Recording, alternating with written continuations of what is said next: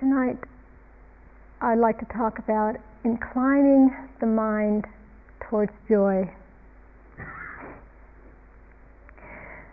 We're very fortunate to have many teachings of the Buddha handed down to us over 2,500 years since the time of the Buddha. And one of the threads that runs through his teachings that has been offered to us is that there are three roots of our suffering there is greed, there is hatred or anger, and there is ignorance or confusion. And the Buddha said that if we can transform these unwholesome or negative tendencies of mind, we can be free. That when we really start to see into and understand these three tendencies of the mind, that this is where we can unhook and feel freedom in our lives. In our meditation practice, as, we as we've been here over the days, we can see this very clearly. We say again and again to be with things as they are. Be with things as they are. Sit and watch. Walk and watch. We emphasize this cultivation of awareness this non interfering awareness where we're not imposing, we're not interfering with what's happening. Giving the self, this sense of self, this constriction of ourself, a chance to get out of the way. Kind of put ourselves aside and what we want, what I want, what I like, what I don't like. Putting that aside and just be with the way things are without interfering, without demanding, so that there's the possibility of something other to be revealed. Something, something else may begin to show through as we put this sense of I aside. We say, let things be. Just let things be. And as we do this, we develop a patient acceptance of things as they come and go there's the potential to be less reactive because we're not clinging on to the things that we like. We're not pushing away that which we don't like. We're not acting out of attachment and aversion, that movement of mind between these two. Less judgment in the mind, less criticism of what's actually happening, just letting it be, letting it be. And as the mind starts to clear from this reactivity, it calms down. And there's the potential for less confusion in the mind. There's more clarity and the more possibility for depth of insight to arise in this clear, calm space of mind. So, this is what we've been encouraging, this is what we've been pointing to, just let things be as they are. What I want to point out is that this is what this as well can also be taken to a little bit of an extreme. Just to let things be as they are.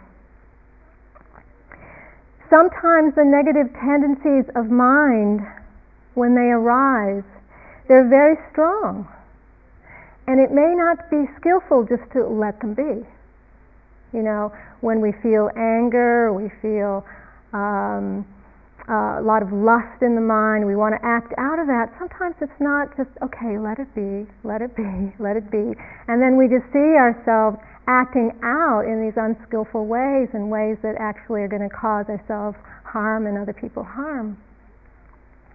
So sometimes it's actually necessary to be a little bit more active with our minds. Not just to sort of let it be. And this is something that it took uh, in my practice, it's something I had to start understanding for myself because I could see that sometimes it wasn't skillful just to let things be, that I had to be more actively intervening with my mind to say, no, that's not okay just to keep following in those reactive thoughts. It's not okay just to keep following that, but to and to, to bring about some other kind of mind state if it was possible. And this is what I want to talk about. This is what I want to bring out. Rather than just watching, perhaps we need to be more active. There's one of the one of the discourses from the Buddha. He really goes into this. This is one of the uh, uh, teachings from a book called the Majjhima Nikaya, uh, which means the middle length sayings. He talks quite a lot about how to how to pay attention to the mind so that we can work a little bit more actively, not just fall into these difficult and negative patterns of mind. This is how one of the discourses begins. He's always talking to the bhikkhus. He says, Bhikkhus, before my enlightenment, while I was still an unenlightened bodhisattva, it occurred to me suppose I divide my thoughts into two classes. The first class of thoughts are the thoughts of sense desire, or this desire, the, the, the greed, thoughts of ill will, and thoughts of cruelty. See, these are the unwholesome or more the negative thoughts of mind. The second class are the thoughts of renunciation or letting go, thoughts of non ill will. And if we turn around, if we turn that around, non ill will, it's metta or loving kindness and non cruelty. If we turn that one, it's compassion. When we're not being cruel, it's a compassionate response. These two classes, the wholesome and the unwholesome.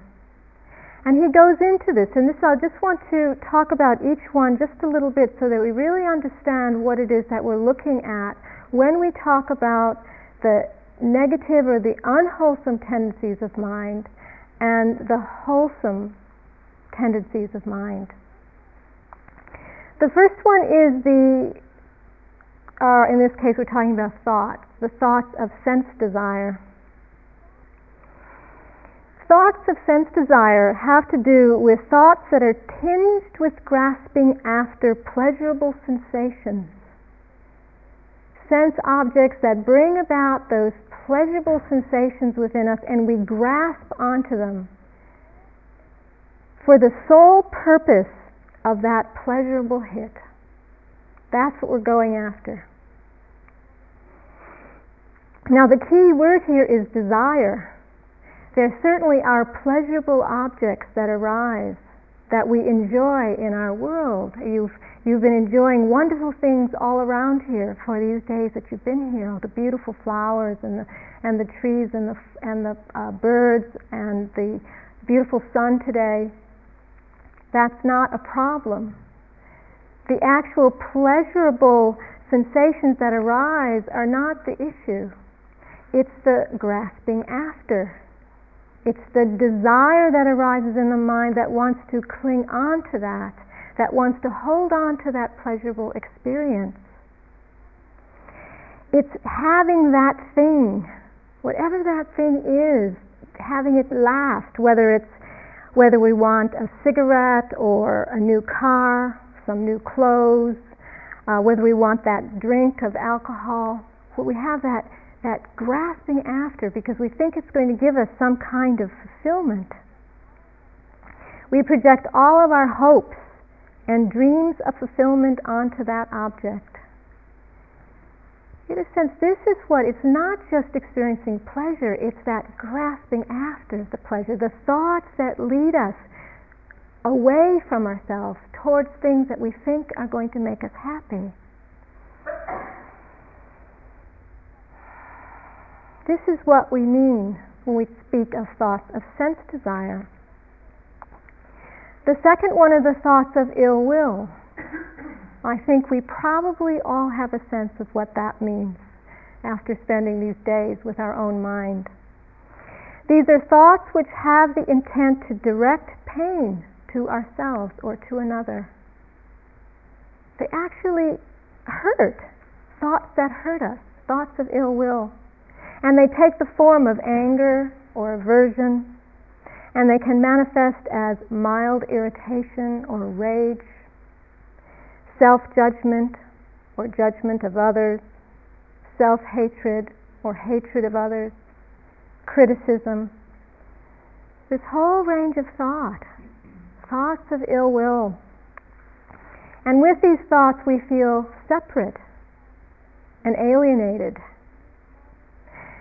And in these moments, it blinds us to our capacity to love. They're like blind. We're, we're, we, get, we can get so identified with them that we, we can't feel into that true capacity that we have to be able to love others, to love ourselves. And the third category of thoughts is thoughts of cruelty. And it seems like the thoughts of cruelty are actually an intensification of those thoughts of ill will. It's ill will intensifying into cruelty or acts of violence. Thoughts that want to bring injury to ourselves or to another person the mind becomes narrow and fixates on a person as being the problem or the cause of our unhappiness that needs to be hurt or annihilated. And certainly one feels completely separate and alienated in this space and sees the problem completely outside of oneself. There is such a separation in the mind that one can't see their own accountability or involvement. It's only the problem out there, and that has to be annihilated. If someone is suffering, or even oneself is suffering, one wants to expand that pain or make it increase. They deserve to suffer, or I deserve to suffer.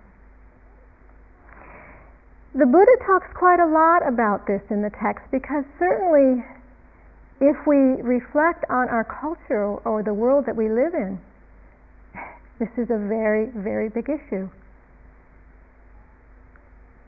There is a lot of evil or unwholesomeness in the world, in people's minds. So the Buddha, Buddha talks quite a lot about really paying attention to these, these thoughts that arise in the mind. So thoughts of sense desire, thoughts of ill will, thoughts of cruelty. Now to distinguish these from what's called the wholesome thoughts of mind. The first one being thoughts of renunciation or letting go. This is actually a very big one. This is the one that we are practicing here, that we're giving a lot of attention to. The, the, the, letting go, the renunciation. in in the Tibetan Buddhist tradition, renunciation is defined as accepting what comes into our lives and letting go of what leaves our lives. Just that acceptance of what comes and letting go what leaves. That's that kind of renunciation. Doing without, not grasping after, doing without, letting go. Don't need it, giving up. One of my teachers, Sharon Salzberg, says in her book, she says, Imagine the stillness and peace of not even leaning forward for a breath.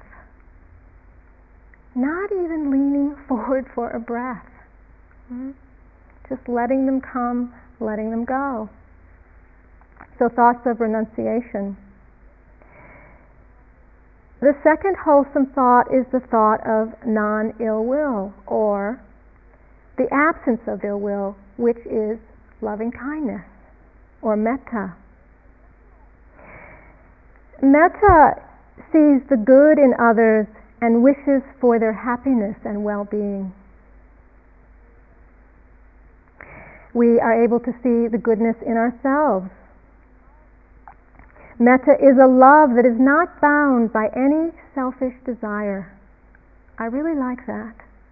It's a love that is not self possessed, it's not wrapped around oneself.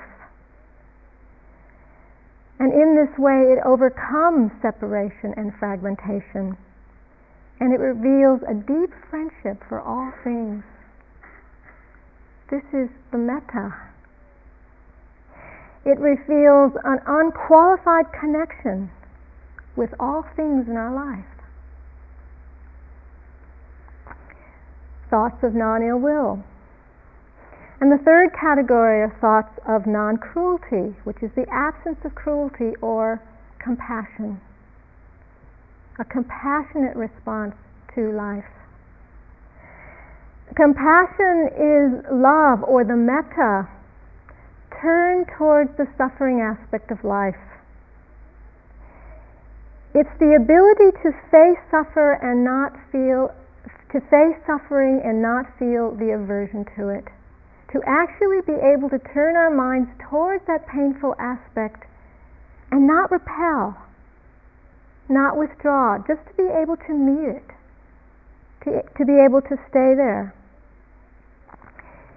It is said to be that trembling or the quivering of the heart in the response to a being's pain. The quivering in the heart so beautiful.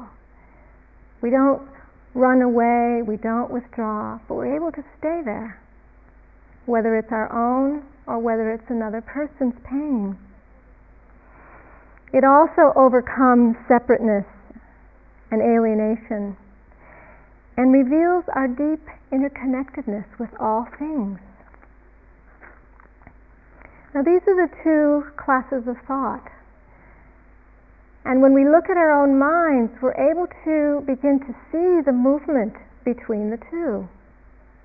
But certainly the first step is the awareness. Because so many people don't even know that they have thoughts.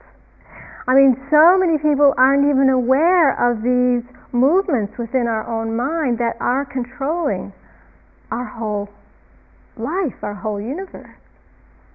So we turn the awareness back and we begin to see the movement. That there are these, these, I don't know what to call them, they're like blips or energy in the mind that actually take form, take shape, take words and language, and then take on realities. So we start to get a sense of how these move in our mind. So we start with awareness. And with awareness arises the factor of discrimination.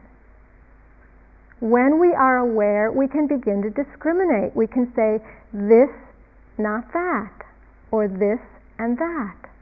Begin to see the differences of things that arise. And in this case, what is it important to discriminate? It's important to discriminate between the thoughts that are painful and harmful to ourselves and others and those that aren't. The Buddha says to watch the thoughts with care. Why is this so important? It's important because our thoughts are the seeds that give rise to all of our speech and all of our actions. That thought, that thought that moves in the mind, if it's not watched carefully, it will give rise to that word, those words that come out of the mouth, and then the actions that begin to move the body. I want to read something from one of the uh, texts of the Buddha.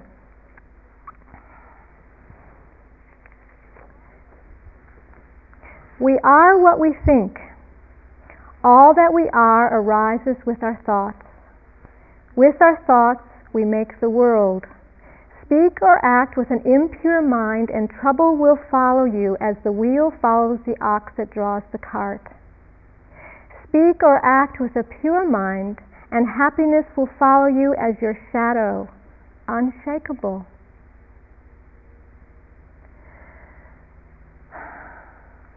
We are what we think. I want to read one more piece from the Buddha because this is also as relevant and points to this uh, fact very well, and I actually couldn't decide which one was more relevant, so I need to read them both. The thought manifests as the word, the word manifests as the deed. The deed develops into habit, and habit hardens into character. So watch the thought and its ways with care, and let it spring from love, born out of concern for all beings that really points to what happens right at the point of thought if it's not watched carefully. The thought manifests as the word, the, the words that come out of our mouth. The word manifests as the deed, or the action. And the deed develops into habit, and habit hardens into character. And there we are. We've just come into life depending on one thought. That one thought. And if it's not watched with care, what can happen? The power that that can happen in our reality. It points to that every thought, every word that comes out of our mouth, every action has consequences. It has a consequence, it has an effect, it has an impact in our life. And if we really want to help our transformation, to aid and support our transformation, we really need to understand this. To understand this cause and effect relationship that goes on. Because this is what shapes our reality. This is what we see all around us. Mm-hmm. For example, some time ago, don't know how long ago, you had a thought. I want to come to the retreat. I'd like to go to the retreat, the way of heartfulness. That thought arose in the mind. And then a whole, because you followed that thought, you followed that one, you gave that one some power in the mind, a whole set of circumstances arose from that. You know, talking to your family or your whoever it was, people at work, you know, trying to organize things so that you could make this happen, working out your travel plans, and then getting yourself here and going through all the actions of being here on the retreat and all of those thoughts, all of those words, all of those actions, all leading towards some very wholesome results, very wholesome consequences. It may be a little bit hard to actually know what those are at the moment. it may seem like you may have made a big mistake by coming here. But I have more faith. I have faith in that you will actually find out something else. But all of that, all of those efforts leading to something very wholesome in your life. It's, it's, it's reinforcing more letting go and renunciation. It's reinforcing more compassion within your own mind, within your own heart.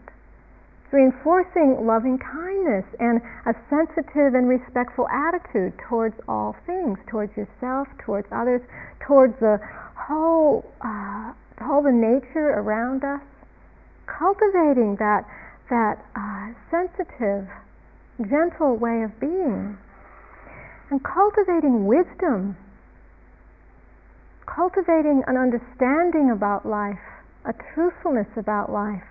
This has power. this makes an impact in feeling more ease and feeling more contentment and feeling more freedom in your life. We take the actions, we follow these. They make a difference. The Buddha says, whatever one frequently thinks or ponders on, that will be the inclination of their mind whatever one frequently thinks or ponders on, that will be the inclination of their mind. That's the character, that's the, the personality that develops wherever the mind inclines. That's what gets reinforced, that's what gets strengthened. Whether it's thoughts in the mind, whether it's a way of speaking through our speech, or whether it's certain actions in our life. Either actions, uh, actions that are destructive, you know, whether it's certain addictions that we have, you know, through with drugs or alcohol or food or or relationship addictions or whatever it is. We can, if we're not seeing that well, if we're not looking at it carefully, just reinforce that, reinforce that pain. Or if we're reinforcing service and kindness and caring for others, and heartful actions, that's what gets strengthened, that's what gets reinforced.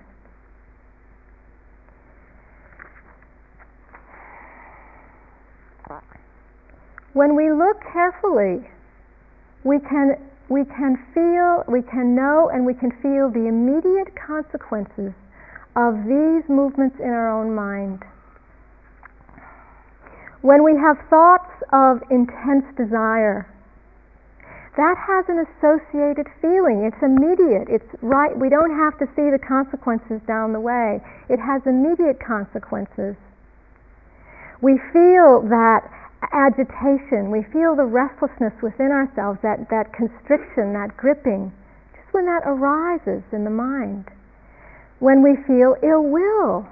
I mean, many people have reported this over the days feeling the contraction, the shutting off, the, the separation, the, the, the uh, not wanting to be around anybody else here. You know, just that way that we feel so isolated in that, in that ill will, in that aversion. And if we, we have thoughts of cruelty, we can feel the burning, it's hot, it's intense within our own beings, has immediate consequences. And if we actually dwell which is, is the key that we keep reminding you about. If you dwell in these thoughts, in these mind states, that actually feeds more feeling. It intensifies, it gets stronger. We feel more anxious, we feel more restless, more irritated, and then it can give rise to a whole complex of associated feelings. We can feel angry at ourselves, we can feel shame, we can feel guilt, we can be hurt, we can feel betrayed. All these feelings, they just start getting very big and very complicated as it intensifies. And all of this can start to spiral. And this spiral will either fold in and we can collapse and feel the depression. You can just everything can just collapse. And we can actually get stuck you, you know how this spirals. If, if it's not caught at, at a very early stage, it just seems to take on more and more force, more and more power, and some of us will just find ourselves in a black hole of depression. For others, as these feelings of anger or cruelty or even some, some longing or desire, as it, as it intensifies and intensifies, we can find that that energy really wants to project out. And we can get aggressive. We want to want to hurt another person or or have that energy go out towards another person so it either can fold in and we collapse inwardly or we get aggressive outwardly it seems to move one way or the other as these intensify but these are all part of the package of dukkha package of suffering dukkha is a Pali word for suffering. That's one, one um, definition. We get entangled in the knot of dukkha. But on the other hand, if we have thoughts of letting go, thoughts of loving kindness, or thoughts of compassion, they have associated feelings as well. When we have that thought of letting go, we have the intention to let go, we feel that renunciation in the mind, we feel the spaciousness or the lightness in our being. It just, it just comes as that happens. Or when we can, when we feel the loving kindness, when we have that thought of loving kindness that we connect with, we feel the connection with all with all with others and with all beings. We we feel that joy. We feel that ease in ourselves. Or if we have a moment or thought of compassion, where we really can feel into our own pain or another person's pain, again we feel connected. And that can lead to actions that really benefit other other people and benefit ourselves. We feel good we feel good in ourselves. And this spirals and it widens and expands. And we really feel the expansion of that in our lives and in our, in our own being. So we can feel the consequences of these as they arise.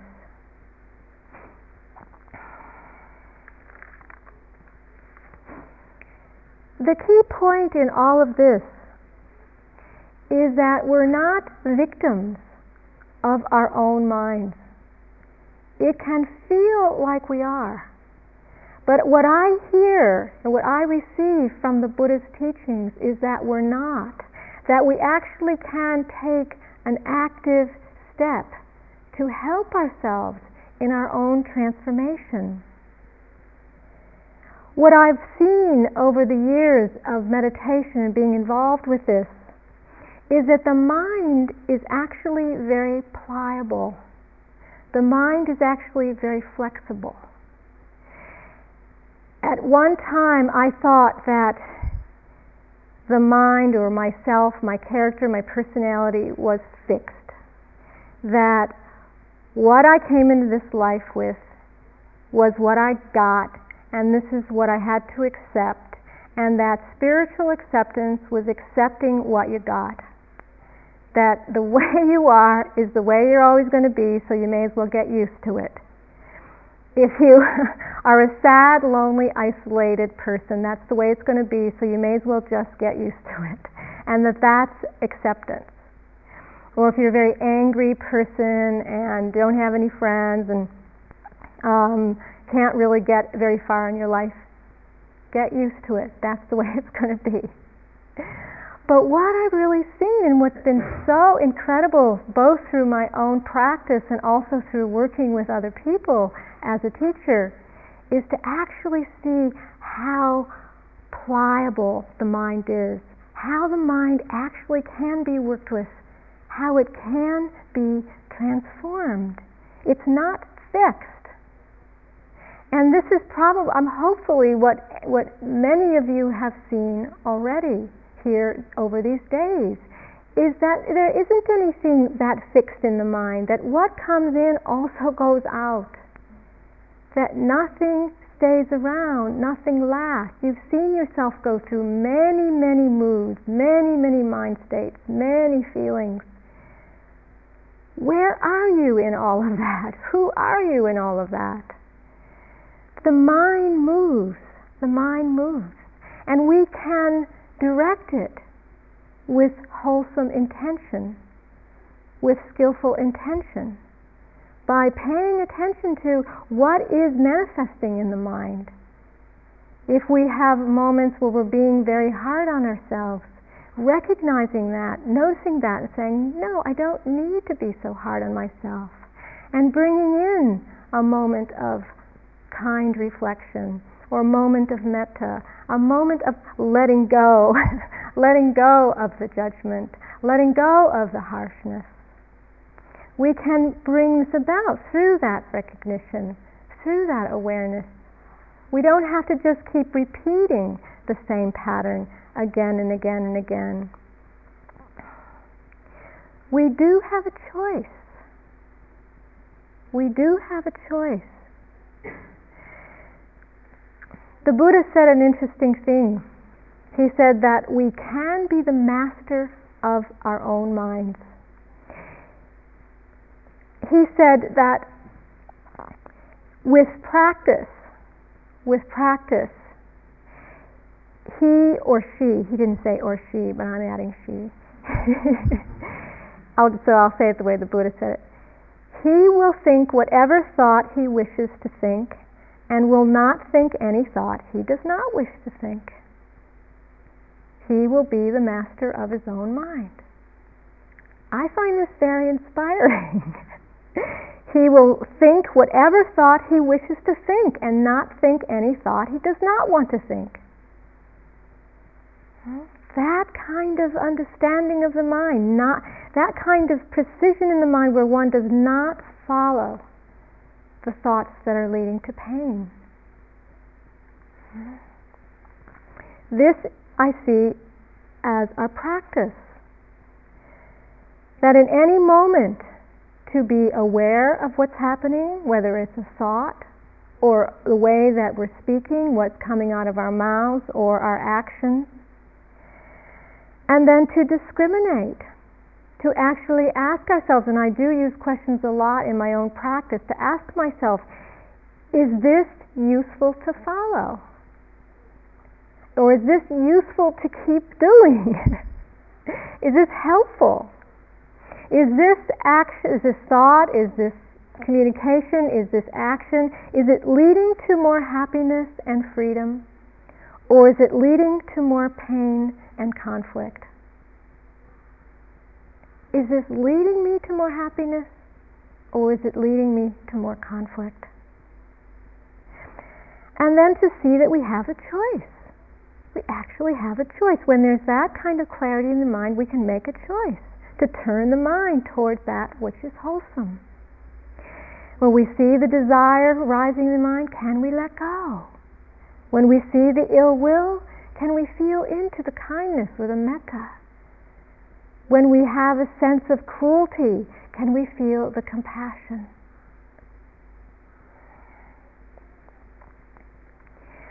Now it's true that sometimes the pattern is quite strong in the mind, and we certainly feel helpless. Oftentimes the pattern is so strong that we don't have this kind of clarity. It's not so easy. It's not just a matter of just even, well, a lot of times not even seeing it. You know, it's all, it can all be happening so fast, it can all seem so solid that we don't see that there's uh, uh, an, a thought leading to some kind of destructive habit, and that we have any choice about it at all. Sometimes we actually are fully aware that we're doing it, but we still do it. This happens a lot. Say, well, I, I know that I'm doing it, but I can't stop myself. You know, whether it's getting angry at a friend, or whether we're eating food that we know we shouldn't eat, or smoking a cigarette that we know we shouldn't smoke, or having that, that cup of tea for the hundredth time in the day. I know I just shouldn't be having this other cup of tea, but we just find ourselves doing it. If we don't have enough strength within ourselves at those moments, there's nothing we can do. It doesn't help to judge ourselves, to get down on ourselves, to get angry at ourselves, because the, the habit is stronger than the awareness. The habit is stronger than the wisdom. It's still out of balance. So if there is any space in the mind at all, if there's a crack of space in that habit, if it's not so solid in that moment, we might be able to feel a little bit of patience or compassion towards our predicament, towards the way that we're acting out in that way that is so distasteful to ourselves or that we can't seem to get out of. All we need is that little crack in consciousness. Oftentimes, what's going on, we're just so identified with it, we're so caught in it, we can't find a way out. But sometimes there's just a little space in the mind. And if there is, we can grab that, we can seize that, and say we're having an argument with a per- an argument with somebody, and we know that we're saying things that we don't want to be saying, and we don't like the direction it's going. And if there's just a little space, we may be able to just say in a moment, "Stop. I don't like the way this is going. I just need to go out of the room for a minute right now." just to stop it so that we don't get caught in that momentum of that habit because they can be so strong, they have so much force. But all we need is just a little space in the mind. Hopefully that's what the meditation cultivates. That's what the awareness practice cultivates is a little bit of space so that we can start to see through these fixations and these tendencies. If there's a little space, if there's some space, we can actually see that we have a choice in every moment. I was talking to a, a woman a few weeks ago about this very thing. She's a parent, and she says that uh, she can see that when she gets really angry at her daughter, that she has a choice to, to carry on with that or not. But in that moment, she actually chooses to carry on. and then she doesn't, she didn't know that she had another choice. She thought, okay, I've made the choice, now I'm caught in it, and I just have to go with it, and the consequences are however they're going to be. And we were talking about it, and said two things showed up. One, that actually she had the choice in each moment that she found herself on this roll with yelling at her daughter, that at any point she could say, wait a minute, this isn't okay, I, I don't really want to be yelling at you like this and calling it off. She didn't see that. She thought, oh, she had one chance, that was it, she blew it, and she was caught up in it. The other thing that she didn't see was that she actually was choosing anger because she did want to hurt she really did want to cause pain and get back at her daughter for something that she did to her. And then investigating it further, she actually did see that that choice also was burning her, like holding a hot coal that she didn't know she was holding. That she was really the one that was being burnt by that choice. So are all different facets that started to be revealed as she started to investigate into this, to look at it. That there is a choice. There is a choice each moment. And there's also the choice not to cause pain.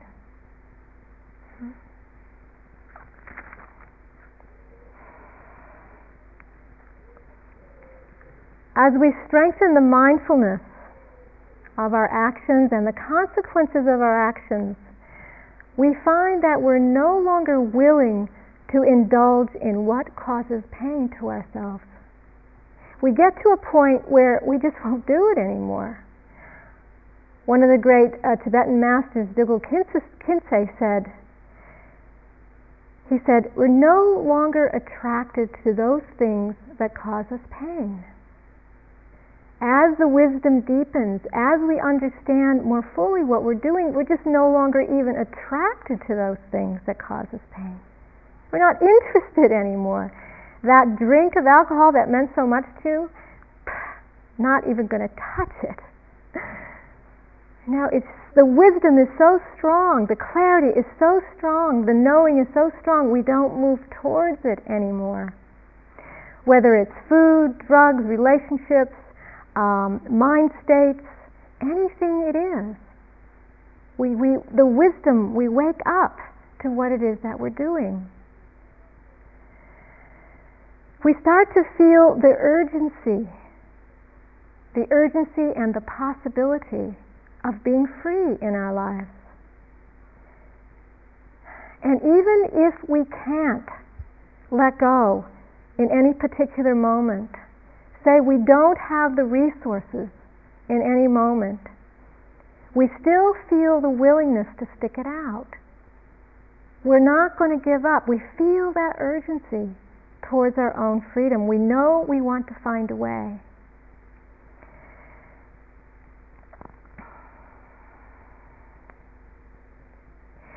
There was a woman who I worked with who really had a lot of difficulty with depression. And she found herself falling into holes again and again and again and, and had to take medication and really had a real battle with it in her life. But she came to her practice and she to the meditation practice and she really had so much interest to to overcome this difficulty with her own mind. And she worked on it, and she worked on it, she'd fall into the depressive hole again. And it was very difficult for her. Felt like she was really battling, but she wasn't willing to give up. And so she kept meditating and she kept working with it. And eventually there was more space, there was more light that started to show up in her own mind. And last year, when she started to dip again and started to fall into something that seemed very, very difficult, she said, I'm not going to take the medication this time.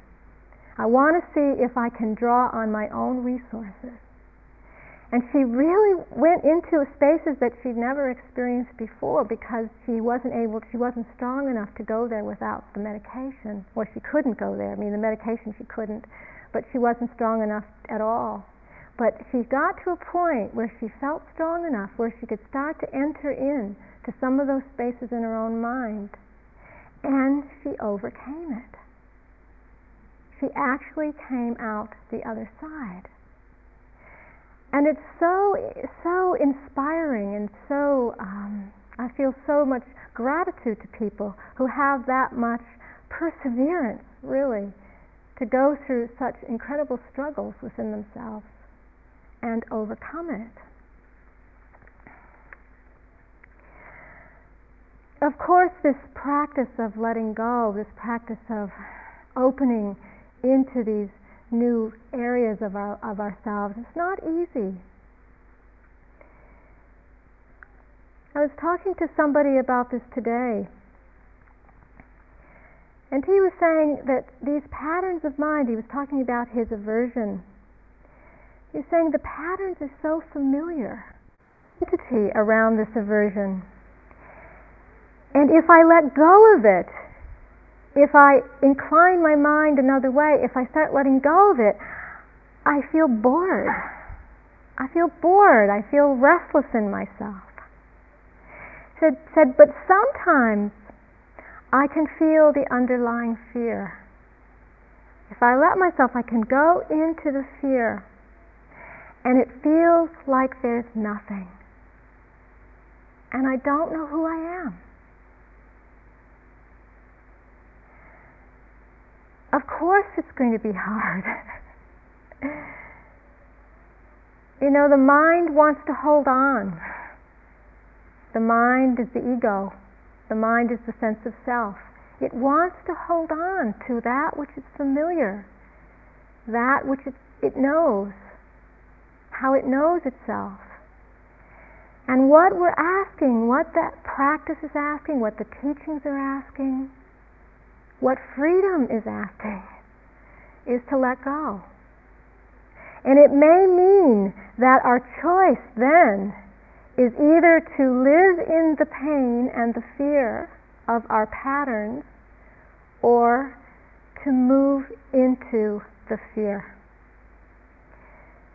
To move towards the fear out of a place of wisdom to look into that fear, those unknown, unfamiliar, scary places within our own self. Oh, we don't know who we are. Who am I there? Or is there going to be anything there? Maybe it'll be nothing. Maybe I'll be nothing. Maybe this is the choice that we're left with. But what I want to say and what I want to leave you with is, is that this movement into the unknown, or this movement into those scary, fearful places, this is the doorway to freedom. This is the doorway that we're looking for if we really want to be free.